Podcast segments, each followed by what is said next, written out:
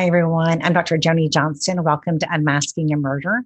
I'm a clinical and forensic psychologist, private investigator, and true crime writer, and the host for today's episode and every episode. Today, I want to talk about Lois Riess. This name might be familiar to some of you because back in 2018, it was all over the news for a couple of reasons. Number one, one consistent theme that kept popping up in the media was that this person does not look like a murderer. And of course, we can kind of go, well, what does a murderer look like? Well, first of all, it was a woman. She was middle aged. She was a grandmother. She had been married for a long time. So she didn't fit, I guess, the profile, if there is one. And we know that there really is not of a murder. And then, second of all, part of this story played itself out on national TV as it was happening. So, police were actually looking for her. There was a nationwide, I guess, a woman hunt in this case while it was happening. And so, her name and her picture were plastered all over the news before she was caught. A little bit about her background. Lois Witt, which of course was her birth name, was born on February the 28th of 1962 in Rochester, Minnesota, the home of the world famous Mayo Clinic.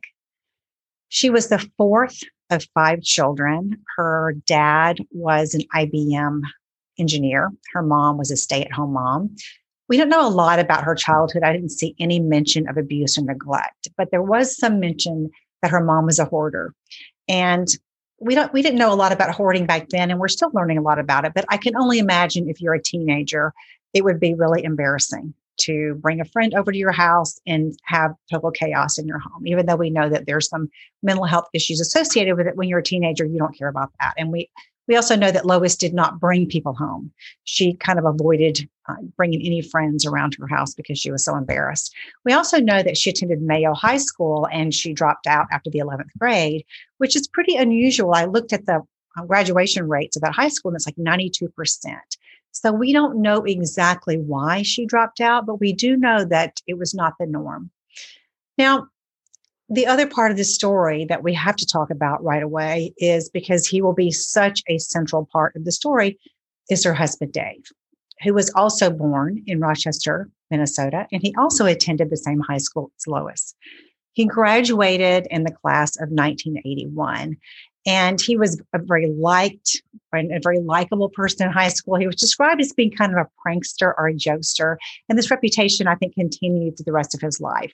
Um, even as an adult, his friends and his family would comment on how much he liked to laugh and what a great laugh he had, and how much he just enjoyed humor and playing pranks and those kind of things.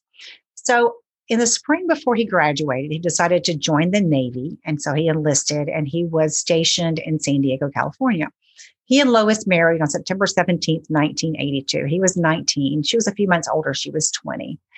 After their wedding, they got really busy. They had three children in four years. They had Billy first, and then they had Brianna, and then they had Braden, who was the youngest. Initially, Lois was a stay at home mom. Dave was in the Navy. Then, after he left the Navy, he uh, was a forklift operator at a company called Crenlo, which is a manufacturer of some kind of medical equipment. And then he opened a bait and tackle shop, which he called the Bait Box, where he sold fishing supplies and live bait. Lois started an at home daycare center, and that seemed to go really well. And then 2005, they moved to Blooming Prairie, Minnesota, which is a very small town, which we'll talk about. So Dave could pursue this lifelong dream that he had of being um, a waxworm farmer. Now, I don't know a lot about fishing. I like to fish, but I will be the first to confess I cannot bait my own hook if there's something wiggling at the end of it. But from everything that I've read and what I can tell, these waxworms are highly prized, especially for ice fishers. And they're a favorite among this class of fish called panfish, trout, catfish, crappie, bass, etc. Um, so they moved to this small town of Blooming Prairie, as I mentioned. Um, a little bit of background about this really adorable little town. It was um, incorporated in 1874, although they had already had a working post office since 1868. Today, it's um, the downtown is listed on the National Register of Historic Places, it was it's at the intersection of four different counties. And so before prohibition it was a hub for selling alcohol.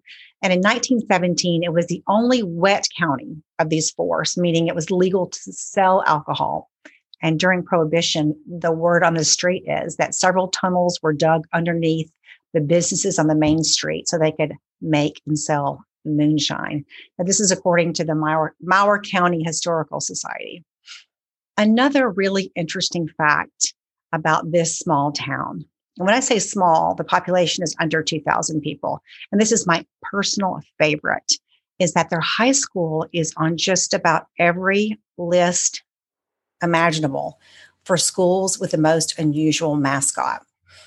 Blooming Prairie athletic teams are the awesome blossoms and their mascot is a giant flower. Is that not the cutest thing you've ever heard? Feel the power of the flower is kind of their slogan. I love this. In the 1900s, um, apparently there was a rival community called Austin, and somebody wrote a, um, an article in the paper that said the boys from Blossom Town are in town. And from there, this uh, you know nickname kind of stuck with them. And so they developed a mascot. Now, in 1979, apparently they didn't think the fighting flower was fierce enough. And so they um, had somebody draw a more ferocious one, which well, I'll, I'll, let you decide, but I think it's just adorable anyway. So they became the Awesome Blossoms. And I had to include that because in true crime, we hear so many grim facts and grim statistics. Any chance to put some really cute material in there makes the cut to me. So even though they're also just interestingly enough, even though they're the awesome flowers, their colors are black and white. So it's kind of an interesting, uh, really interesting little town. It, the population has been very stable over the past for 30 years. I think, as a matter of fact, since 1990, more people have actually moved out of Blooming Prairie than moved in. So it's a pretty stable, small community. And Lois and Dave seem to fit right in. They had no problem making friends at all. And the small community also seemed to embrace them. As a matter of fact, they had only been in this community for less than a year when on February the 16th of 2006, a fire destroyed their home and killed their beloved cats. And they never found out what happened, um, what started the fire. There was no foul play suspected. Dave, as a matter of fact, allegedly wondered if he had doing, been doing some wiring, if he had made a mistake, and he felt really terrible about it. But they never knew what happened.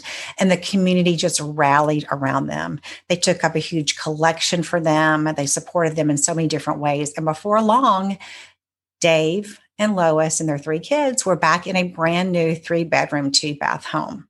So there's a happy ending to that story. Lois soon started another home daycare and Dave built his waxworm farm, and it was with, within walking distance from their house. So here he is, you know, at home having breakfast, getting up, and walking to work every day. And this family just seemed to be thriving. Um, and just so much seemed to be going right with them. They were active in the community. Lois joined a bowling league for women, and she made a lot of friends that way. She also played in a pool league.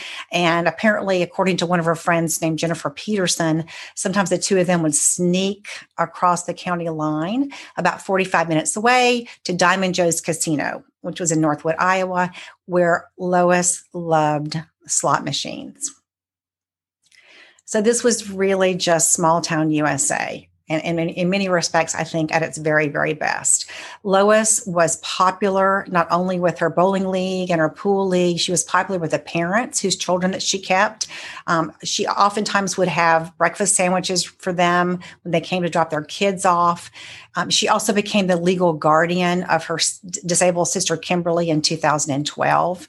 Kim had had some physical and some mental health challenges. And so the decision was made for Lois to kind of take over her finances and her decisions. In 2014, Lois closed her daycare. Her kids had gotten older, they were grown, they were starting to have um, kids of their own. And apparently, she decided, you know, I- I'm just ready to be a doting grandma. And she was uh, all three of her kids said that she showered her grandkids with gifts and also just spent a lot of time with them.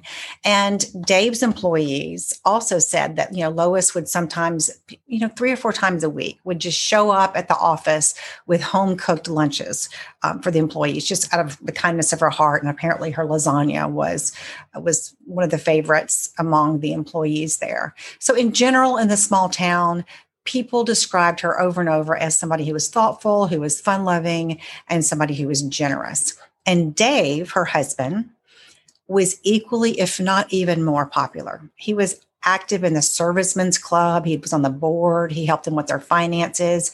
He um, liked to bowl as well, although apparently not as much as Lois did. But he loved to play pool. And at least a few times a week, he would go to one of the local hangouts. There was like the pizza cellar, there was a back room of J and H Liquors, and he would have a few beers and play pool and really shoot the breeze with a lot of his buddies. He loved being a full-time worm wrangler is not is that not a great job to have a worm wrangler and he loved owning and running prairie waxworm farms and his employees loved him he had three or four of them and they tended to be um, young men in their late teens or their early 20s and they all described dave as somebody who was way more than just a boss. He was a mentor, he was a father figure to all of them. Um, he took them fishing, he would put gas in their trucks, and he was even known to give them some extra money when they needed it. Um, and you know another thing about dave not surprisingly given the business he was in he loved to fish one of his best friends, Denny Clark, had known Dave for 30 years. And they met when Dave came over with a mutual friend to Denny's house to help lay some carpet as a favor. And that apparently just epitomized Dave as somebody who was always willing to lend a hand to help somebody, even somebody he didn't even know. So during this carpet laying, Dave and Denny bonded over fishing. And over the next 30 years, they spent hours casting their lines together on the Mississippi River. They even entered fishing contests and were so successful as partners that they won some money and they were interviewed a couple of times on television. So, you know, looking at this kind of history of their marriage, at least on the outside, the rhythm of their lives seemed to just be in sync. So when on March the 8th of 2018, when Dave dropped by J&H Liquors, it was a Thursday evening, all of his friends said nothing was different. It was exactly the same as it had been on countless other evenings. Some beer drinking, some pool playing, some shooting the breeze. And again, half a dozen of his friends who saw him that night said they didn't notice anything that was wrong. But that was the last time any of his friends saw him alive. So we don't know everything that happened after March 8th. We do know that on March 11th, Dave and Lois had gone to watch one of their grandsons play basketball. And some of the people who knew Dave and Lois and were at the game remembered seeing them arguing. And they were arguing, I guess, pretty publicly. And they got up and left. The next morning, is a Monday, Lois walks over to the waxworm office or the shop and tells the foreman Tom that Dave is sick and he he's not going to be in. Now David had some stomach trouble in the past and it was severe enough at one point that he, he was in the hospital for a while. So this wasn't totally unexpected or out of the norm. So Tom just thought, well, Dave's stomach is flaring up again. Um, he thought it was a little bit odd as the day went on that at least Dave didn't text him or, or or call him because Dave was this kind of hands on boss. And even when he had been not feeling well in the past, they were communicating in some way. Monday goes by, Tuesday goes by, and Dave is still a no show at the office. Wednesday comes, Thursday comes, and Tom Thomas begin to think something is seriously wrong. Now, some interesting things happen. He does get some text from Dave, which was mildly reassuring to him. But as he later said, it would have been more reassuring if the texts had actually sounded like they were from Dave. So it was a running joke at the office that Dave was somebody who had a small phone and giant thumbs and was a terrible texter. So he didn't like to text, first of all. He would much prefer to pick up the phone and call. And when he did text, it was almost like he used telegraphic speech. Like he would just say the words to get the message across. He would oftentimes make grammatical errors. He wouldn't use punctuation. It was just uncomfortable for him. And so he would leave out anything that he didn't have to put in that text to get the message across. These texts, though, were full sentences and they were grammatically correct. Now, at the same time, this whole week is going by, Lois is stopping by the shop every day and she's updating them on Dave's illnesses. She's reassuring them that he's she's taking care of him, but over time these reassurances are starting to fall on deaf ears. I mean, Dave's employees know Dave and they know that something is seriously wrong. However, on Monday, March the 19th, and this is the second Monday without Dave in the shop, and you can imagine how concerned the employees are, Lois stops by and says, I've got some great news. Dave is feeling better, and the doctor has cleared him to attend this fishing tournament um, in Illinois. And he and his friend Denny had been planning to compete together as partners. And she said he's going to be resting for the rest of the day, but he's going to be leaving tomorrow. And so, you know, he'll be back the following week. So Tom came in the next day early, expecting to see Dave out getting this white Escalade. Is a Cadillac that he normally would drive, and he would um, tow the boat, and he would go and pick Denny up, and they would go to these tournaments together. But he doesn't see anything. The house is dark. The garage door is closed. And he's just like, what is going on? You know, this is not right. So all he can think of to do is just watch this tournament, which is going to be on TV, and hope to see his boss, Dave, and fishing partner, Denny, step up on stage to show the judge the fish they had caught during the tournament. So he is anxiously waiting to see Dave on the stage. But when the announcer calls Dave and Denny's names on TV, Denny is the only one to step up in front of the cameras that was it for Tom. So now it is Friday, March 23rd. So he talks to a friend and he gets him to call the police. And by that evening, two officers from the Blooming Prairie Police Department arrive at Lois and Dave's house for a welfare check. And the police are kind of slowly circling the house, trying to figure out, you know, is there, is, is there anything broken? Is there a sign of a break in? What's going on? And they notice an open bathroom. Now it's March in Minnesota and it's way too cold for anybody to have the windows open. And when they shine a light, a flashlight through that bathroom window, they see the body of Dave Riess on the floor of the bathroom. Now, this is 12 days after he was last seen alive. So they go in they look at Dave and he, they find out that he was shot twice, once in the chest and once in the back. Other than this, there is nothing out of order. Nothing appears to have been taken. The house is neat. Everything seems to be in order except for Dave's body. His body was covered with a white blanket and he had apparently been de- dead for several days. Investigators, just by the position of the body and the way the shots were, thought that maybe the first shot was fired when Dave was walking out of the bathroom. They thought he might have been ambushed.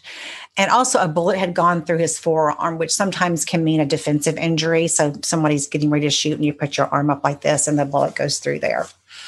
It wasn't clear if he had been shot the second time in the bathroom or in the closet just off to the bathroom because his body was kind of in between both of them. And he was just 54 years old. Now, in this small town where everybody knows everybody else, word quickly gets out. And people who knew David Lois were flabbergasted and they were initially terrified for Lois. Where is she? I mean, has she been kidnapped? Is somebody holding her hostage? They had no idea. But as things began to progress, it didn't take long for their fears for Lois to turn into fears of Lois because like in so many relationships we, that we talk about where things seem perfect until you peek below the surface cracks had been there for years and these cracks had ruptured. So it turned out first of all that in 2015 three years before lois had been under investigation for taking or stealing basically $100000 of her disabled sister's money and gambling it away her sister had inherited about $200,000 when their dad died, and Lois had pretty much stolen at least half of it. Now, Lois was never charged. They did an investigation, and she apparently admitted to what had happened. Um, but under pressure, in 2016, she was, of course, removed as a guardian of her um, disabled sister. When people found out about this, they were just shocked. Now, the fact that Lois liked to gamble was not necessarily a secret, but what was a secret, I think, was the extent of her gambling problem. She had done a few odd things in the past. So in, in July of 2016, she had just disappeared for three days. And Dave had no idea where she was. Apparently, after three days, she just turned back up and acted like there was nothing weird about it. Everything was fine. Dave had been so worried that he had reported her as a missing person, but she shows back up. She goes, well, You know, what are you so worried about? I was visiting friends in Minnesota or whatever. And he then discovered later that there's some new debts that Lois has incurred. Also, some of the couple's closest friends knew that recently Dave and Lois had been fighting bitterly about money. Rumors were flying that Lois had been gambling a lot recently and that she had been losing. At one point, she had asked several employees of the farm for donations. She said that she wanted to buy Dave a golf cart because I guess it was a kind of some, a distance for him to go back and forth. And of course, his employees who loved Dave generously contributed, but the donated money just disappeared. Lois had also asked several people Uh, several of their friends to lend her money, which when Dave found out and he did, just it totally embarrassed and angered him. And he had actually gone to these friends and said, please do not give it to her anymore. It's just like gasoline on the fire. You can't do that. Her son later said that his mom had actually gambled away a $500,000 inheritance from her father. And friends also said that Dave just before the murder, had recently reached the end of the rope in terms of Lois's gambling and telling her that he was not giving her any more money unless she earned it. So he said something to the effect, apparently, that, hey, if you want some money, you can earn it. You can come work for me and I'll pay you for it. But the gravy train has stopped. Now, Dave's employees also, as part of the initial investigation, told investigators something that was really troubling to everybody. They said that they had seen Lois drive off in the white Cadillac Escalade two days after Dave supposedly left for the fishing tournament, and they hadn't seen her since. And of course, as I mentioned earlier, this is the car that he always drove to these fishing tournaments, and he used it to carry the boat. So Lois becomes not only the prime suspect, but the only suspect in Dave's murder, and they start looking for her. They were able to track her cell phone to the Diamond Joe casino. But when they arrived the next day, she was gone. The lead investigator in the case, Ben Bowl, also learned that over the previous week, while Dave was uh, supposedly ill, Lois had deposited two business checks missing from the Warren farm, totaling about $11,000 into her husband's personal account. And then the day her husband's body was discovered, she had actually written herself checks for that same amount and put it in her own uh, bank account. So she is really the only suspect in her husband's murder. And this small community is just reeling from this. And of course, the investigators were kind of going, Where is she? So they put out a public statement naming her as a person of interest in the death of David Riess. But again, everybody is going, Where is Lois? Where would she have possibly gone? Well, it turns out that she was driving 1,600 miles southeast all the way to Fort Myers Beach, Florida, where she would meet an innocent woman who was visiting there herself. Now, Lois had a connection to Fort Myers Beach. She'd been there before. One of her best friends from Minnesota, named Tess, and her husband were snowbirds. They spent the winters every winter in Fort Myers Beach, and they had actually invited Lois and Dave to come stay with them, and they had done that. Tess was actually there when she heard about Dave's murder and that Lois was the prime suspect, and and that nobody knew where she was. Now, oddly enough, her daughter had called her very recently, within a day or so, and said, You know, mom, I got this phone call from this woman named Stormy Liberty, and she was asking for your Florida address. Now, Tessa's daughter didn't know Stormy Liberty. The name wasn't familiar to her, but she assumed it was one of her mom's friends. The woman sounded extremely friendly, according to Tessa's daughter, so she gave her the address. But now she wanted to give her mom kind of a heads up that I just want to let you know this person called. So now it's Monday, April the 2nd, and Tess is in the garage of her Fort Myers, Florida home when she sees a white Escalade Cadillac slowly drive by her house, turn around, and park close to her house. And a woman with a blonde ponytail and a pink shirt comes walking up, looking down at her notepad. Tess told the police later that her eyes met this woman And the woman said quickly, wrong house, wrong house. And she turned around and went back and got in the car. And Tess said, But it was Lois. I know it was Lois. I recognized her. But Tess wasn't sure that Lois knew that Tess had recognized her. And of course, she was hoping that she was not. Tess is terrified by this because she's like, she's hearing that, you know, Dave is dead, that Lois is on the lam or they're looking for her. And now Lois has shown up 1,600 miles away from the crime scene at her house. And Tess is wondering, is she coming to hurt me in some way? So Tess is terrified and she is just hoping and praying that Lois didn't realize that Tess recognized her. She goes back inside the house and she calls the police. But Lois was long gone by the time they got there. So the police ran a check on Lois and found out that she was only wanted in Minnesota for theft at this point. So they, I think they kind of thought, well, hey, this isn't our problem. This is Minnesota's problem. Call the cops up there. So she does, and there's kind of a run around and nothing happens.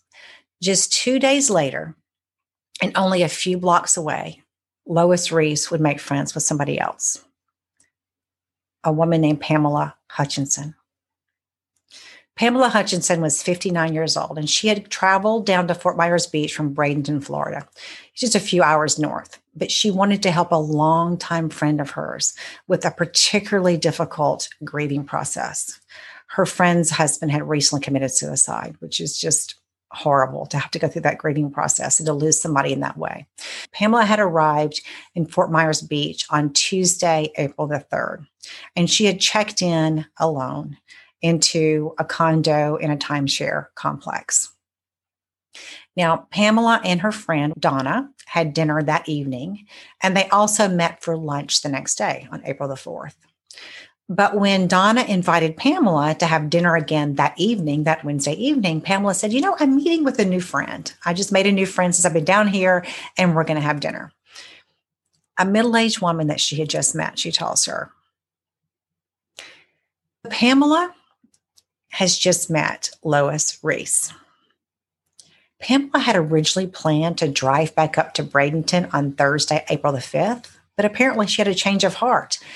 She and Lois hit it off so well that she changed her plans, decided to stay another night. And that evening, they had an early dinner at a place called the Smokin' Oyster, which was, I guess, a tourist place.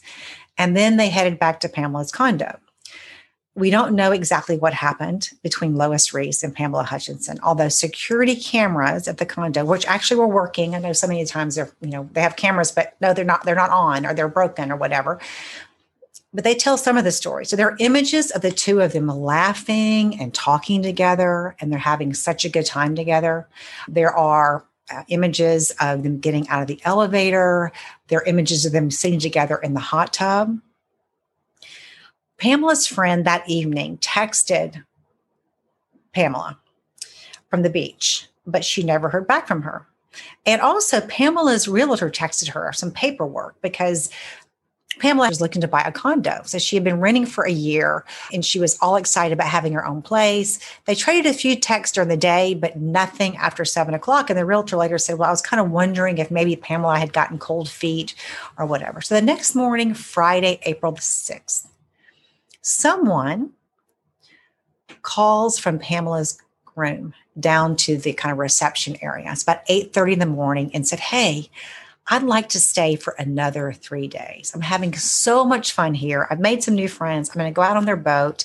Could could you just maybe use this credit card and um, charge the next three nights on this credit card? Well, they're calling from Pamela's room and condo, and she says, "Okay, that's fine."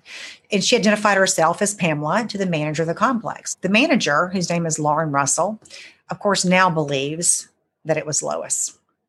There is no evidence that Pamela Hutchinson was alive after Thursday evening. And security footage shows Lois Riess going in and out of the condo several times by herself on that Friday morning. Shortly after 11 a.m. on that Friday, she withdraws $5,000 from Pamela's account at a local Wells Fargo bank using Pamela's ID and calmly making small talk during this transaction. By the afternoon, she was heading north in Pamela Hutchinson's white Acura. The white Cadillac Escalade would later be found about a mile from the condominium where Pamela was staying. It was Tess who eventually helped police start putting all these pieces of the puzzle together in terms of the, of the um, Cadillac, in terms of Lois being in Fort Myers Beach, Florida, and in terms of, as we'll find out, Pamela's murder. On Monday, April the 9th, the complex manager, Lauren, found Pamela's body. She was just checking condo units for a possible water leak.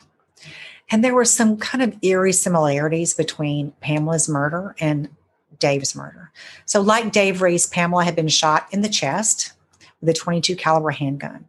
Like Dave, she'd been covered up after she was killed, although this was with a towel as opposed to a blanket. Like Dave, um, Pamela was found on the bathroom floor in the condominium. Her toothbrush was in the bathroom sink, which led investigators to believe that potentially, like Dave, Pamela had been ambushed.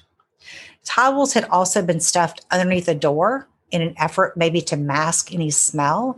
And they found a pillow with a bullet hole through it on top of Pamela, apparently used as some kind of a silencer. Also, as with what happened after Dave's death, Lois took Pamela's car and money.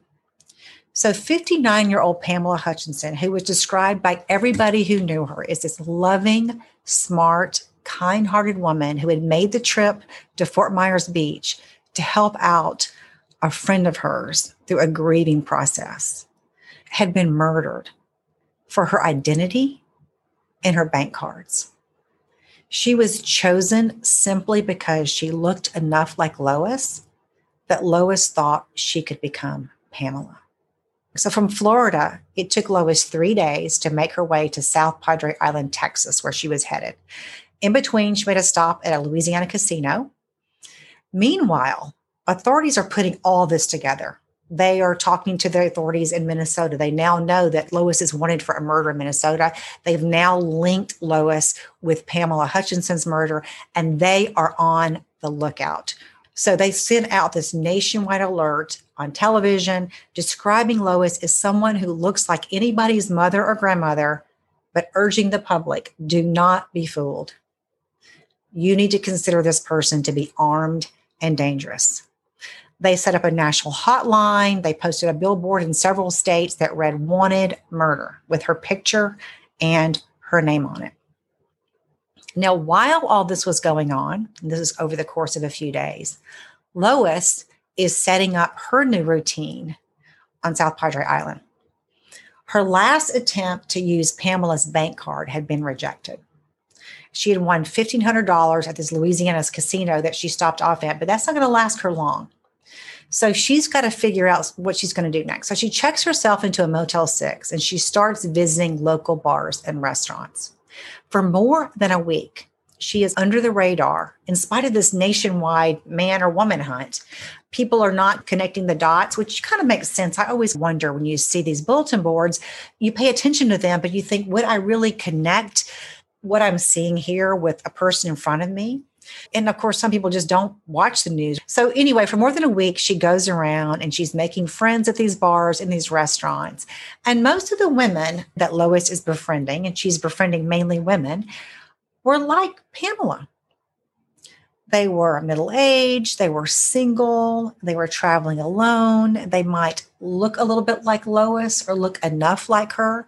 So one evening, she plops down beside 65 year old court reporter Bernadette Mathis, who is sitting alone at the bar of this place called Liam's Steakhouse and Oyster Bar. She introduces herself as LaDonna, although she says, you know, call me Donna, that's what I go by. And the two of them begin chatting.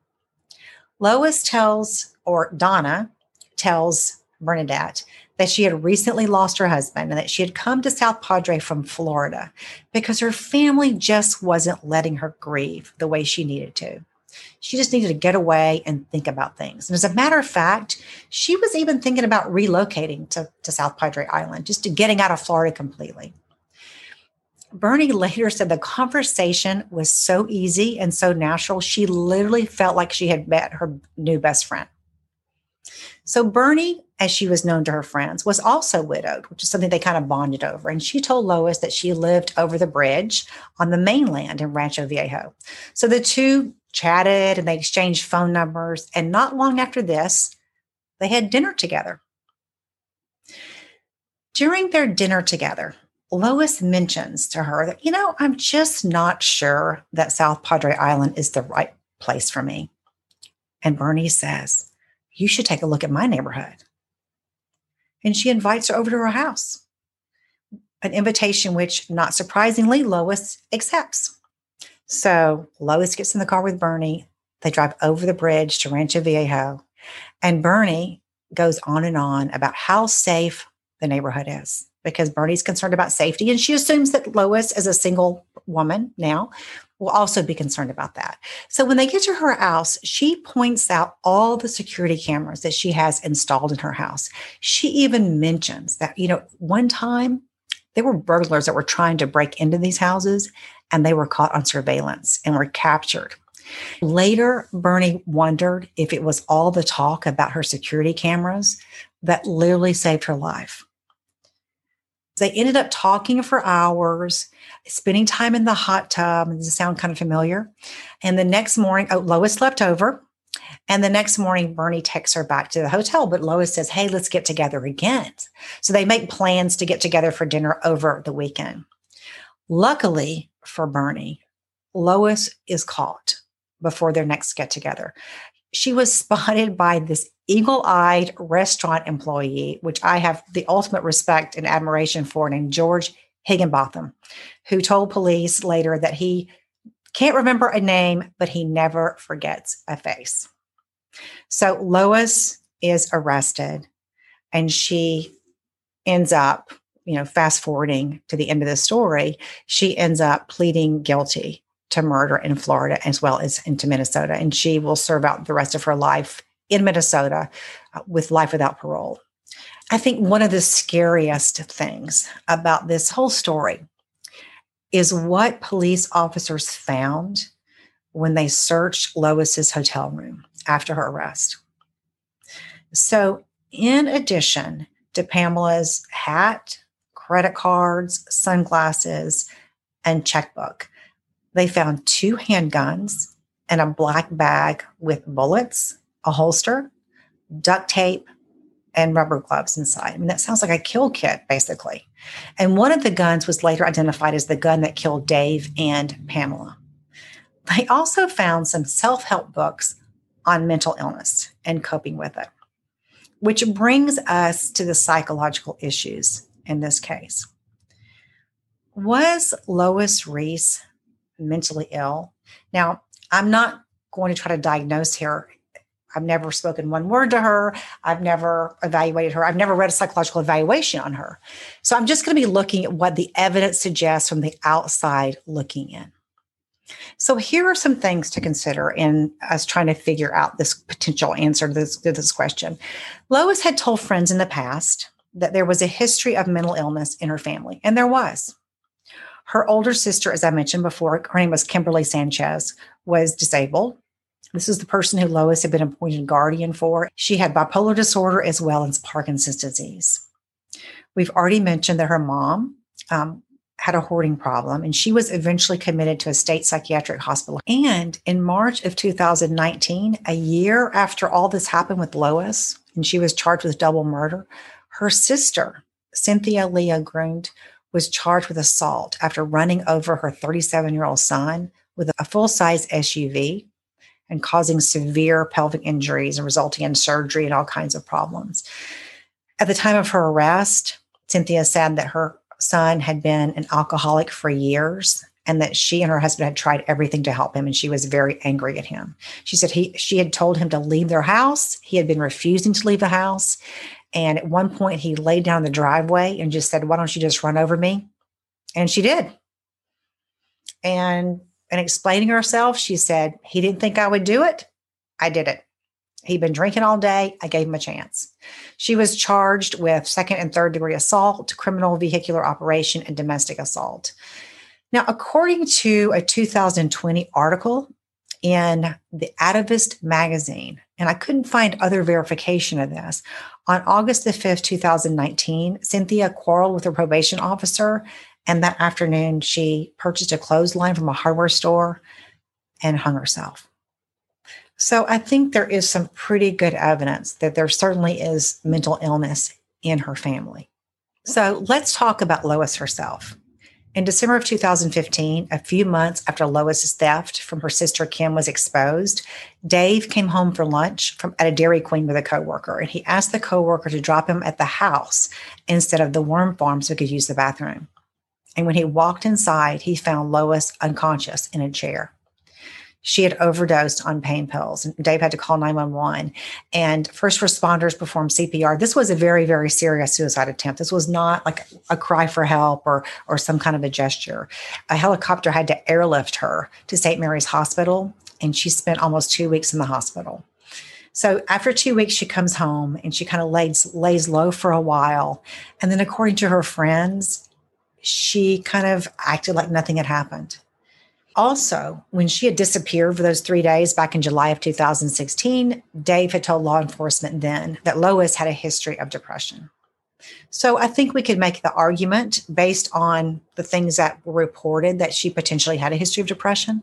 But the bigger question is did that have anything to do with Lois's crimes? Lois's son said that something in his mother's brain snapped at the time she killed her husband. There was some speculation even that she had had some kind of a mental breakdown. So, according to the state's attorney office, Texas officials claimed after her arrest that Lois was having a psychotic break or having psychosis and refused to take medication. So, psychosis can stem from a number of severe mental health disorders it isn't a diagnosis in and of itself. So, commonly, bipolar disorder, schizophrenia, or schizoaffective disorder, which is somebody who has kind of symptoms of schizophrenia and a mood disorder. Individuals with any of those can have psychosis or psychotic symptoms. And psychotic symptoms include being out of touch with reality. Individuals often suffer from things like auditory hallucinations, uh, delusions, disorganized thinking, disorganized behavior, and so forth. I think the important thing to remember here is these are not subtle signs. And they're not something a person can hide or a person can turn off and on. Another important point to remember is that these severe mental health disorders, such as schizophrenia or bipolar disorder, tend to appear in late teens, sometimes early 20s, and bipolar disorder almost always manifests itself by the age of 35. Now, there's some indication that less than 10% of individuals who have bipolar disorder may have later onset and that it can potentially occur in people over the age of 50. But we have any indication that Lois has bipolar disorder? Well, we have some evidence that she has a history of depression. Psychotic symptoms can occur when somebody is severely depressed. They're more likely to occur when somebody is in a manic episode. And when somebody is in a manic episode, the person typically appear, for example, will go for days without sleep, will have an excess energy level, could be very irritable. When they talk, they talk so rapidly it's hard to understand them. They may have grandiose delusions, think they're president of the United States, or that um, you know they're the, the son of God or whatever. So these are things, again, that typically result in somebody being disorganized in some way. Not somebody who is putting together a plan to murder somebody and then steal their credit cards and their identity and go to another place and potentially repeat that when we look at Lois's behavior, it appears to be methodical and planned. Now, it might not be a good plan. I'm not sure what she thought the end result was going to be here. So we can argue that her plan wasn't good, it wasn't going to be successful, but it certainly appears to be methodical and have a logic to it. She hid her husband's death for several days by giving excuses, and the excuses she gave made sense given his medical history she chose her second victim because she looked like her. She concealed evidence and she bought items that could help her, you know, in further crime. So is, again, while her plan might not have been a good one in terms of her getting caught, People who met her, as a matter of fact, over the course of her crime spree, consistently described her as outgoing, charming, sociable. She made friends. I mean, she talked her way into two strangers' homes pretty quickly. You know, at the time of her arrest, she refused to talk and said she wanted an attorney. Now, there's an elephant in the room here, which we haven't talked about. And this makes more sense, but I think it can be harder in some ways for us to get our heads around, and that is addiction. It's kind of interesting to me that it, it seems to be so easy at times to accept that somebody could be mentally ill and kill somebody. But when we talk about murdering somebody because of money or because of an addiction, people kind of go, I just can't believe that you would kill your husband of 30 years or 25 years or whatever over money. Well, of course, there's a difference between killing somebody for money and somebody over addiction or gambling. And I do think that anybody who can't believe that Lois could kill somebody over gambling has likely never felt the powerful pull of addiction. Gambling and addiction is such a tricky thing for so many of us. I live just up the road from a racetrack. And every year, thousands of people come in the summer to place their bets on a horse. And for most people, it's just a social and fun activity. It's enjoyed by friends and family, and it lasts for a short period of time. And the amount that is gambled involves some acceptable, predetermined amount of money that the gambler can afford to lose. And once that money is gone, the party is over. But for two and a half million Americans, what starts out as a recreational activity or something really fun kind of takes on a life of its own. And it morphs into a relentless urge to gamble despite repeatedly negative consequences or a desire to stop. So some gamblers will turn to drugs or alcohol as a way to try to cope with that sense of desperation and not knowing what to do. I interviewed one time a woman who was addicted to online video gambling, and for her, she was stealing money out of her kid's lunch lunchbox. And she said one day, my kids saw me taking that money and said, "Mom, you can have that money if it's more important to you." And she just said that for me was just like the rock bottom. I felt like either I'm going to give this up or I'm going to kill myself. You know, about 80% of pathological gamblers seriously consider suicide at some point, and 20 to 30% actually either attempt or succeed in killing themselves. So, not only is this the time, this desperation time, a time that the, the gambler is most likely to be a danger to himself or herself, it's also the time that he or she is most dangerous to other people. Again, what are we talking about? But murder? Extremely unusual for somebody with a compulsive gambling or pathological gambling problem to commit murder. Very unusual but it is not unprecedented. You can find other cases where individuals have killed people for their money, or they've killed people because they borrowed so much money, and that person is saying, I want my money back, and they don't have it. Gambling is a very treatable disorder. And I think many of us can understand, at least intellectually, what it might feel like to be addicted and sympathize with Lois a little bit in terms of the desperation she might have felt over no longer having access to money. She might have pulled that trigger when her back was up against the wall.